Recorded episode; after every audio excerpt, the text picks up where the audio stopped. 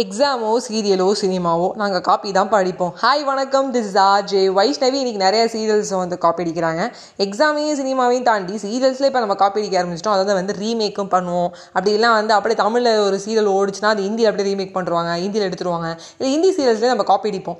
அதே மாதிரி இருக்கிற சீரீஸ் தான் அதுவும் மு முக்கியமாக நம்மளுடைய விஜய் டிவியில் இருக்கிற ஒரு செம்மையான ஓடுற சீரீஸ் நம்ம பாக்கியலட்சுமி சீரீஸ் இந்த சீரியலை வந்து நம்ம வந்து ஹிந்தியில் வந்து அனுப்பமா அப்படின்னு சொல்லி நடிச்சிருப்பாங்க. ஸோ சீரியல் எப்படி பாக்கியலட்சுமி வந்து வந்து மூணு பசங்க ஹஸ்பண்ட் வந்து அதை வந்து கரெக்டாக பார்த்துக்காத மாதிரி மாமியார் மாமனாரோட படுத்தல் அப்படியே இருக்கோ அதே மாதிரி தான் வந்து அனுப்பமா சீரியல்லையும் ஸோ அந்த அனுப்பமா சீரியலில் வந்து இன்றைக்கி ஒரு செம்மையான ஒரு ட்விஸ்ட்டு சீனு நம்ம தமிழில் அதை எடுக்கும்போது இன்னும் கொஞ்சம் வந்து என்ன சொல்ல கொஞ்சம் எக்ஸ்ட்ரா எல்லாத்தையும் வந்து கட் பண்ணிட்டு ஏன்னா ஹிந்தியில் வந்து வேறு லெவலில் பயங்கரமாக எடுப்பாங்க.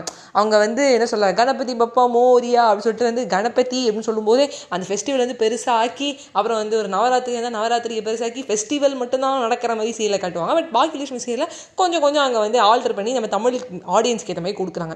இன்றைக்கி அந்த அனுப்பமா சீரியலில் அனுப்பமா அப்படிங்கிற கேரக்டர் வந்து புதுசாக ஒரு விஷயம் பண்ணுறதுக்கு வழக்கம் போல் அவங்க ஹஸ்பண்ட் அவங்க ஃபேமிலி அவங்கள மொத்த ஏரியா சொசைட்டி எல்லாமே தலையாக இருக்குது அப்போ ஒரே ஒரு பாயிண்ட் மட்டும் அவன் ஃப்ரெண்டு சொல்கிறான் நான் வந்து ஃப்ரெண்ட் சீரிஸ் சீரிஸ் ஸ்டார்ட் பண்ணியிருக்கேன். இந்த ஃப்ரெண்ட் சீரிஸோட பார்ட் டூவில் இந்த இடத்துல சொல்ல வரேன். அது சீரியல் பேஸ் பண்ணி காப்பி கேட்டில் ஒரு ஃப்ரெண்டு இன்னொரு ஃப்ரெண்டுக்கு ரொம்ப அழகாக சொல்கிற ஒரு விஷயம். அனுப்பமா ஒரு புது கம்பெனியில் போய் ஜாயின் பண்ணணும்னு நினைக்கிறான் அதுக்கு ஹஸ்பண்ட்லேருந்து ஆரம்பித்து எல்லாருமே வந்து தடையாக இருக்காங்க.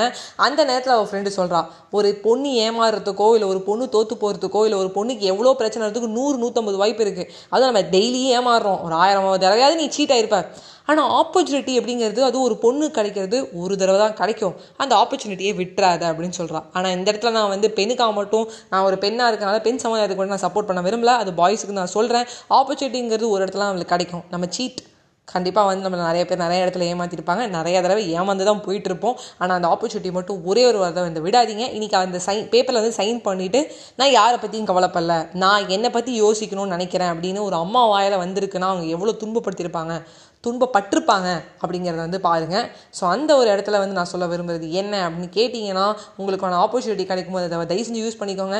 நீங்கள் ஆப்பர்ச்சுனிட்டி யூஸ் பண்ணும்போது உங்களுக்கு ஒரு யோசனை வந்ததுன்னா இது வேணுமா அப்படின்னு யோசனை வந்ததுன்னா தயவு செஞ்சு நீங்கள் தோற்று போனது ஏமாந்ததையும் ஒரு தடவை யோசிச்சு பாருங்கள் இந்த ஆப்பர்ச்சுனிட்டி உங்களுக்கு விடவே மனசு வராது. By bye friends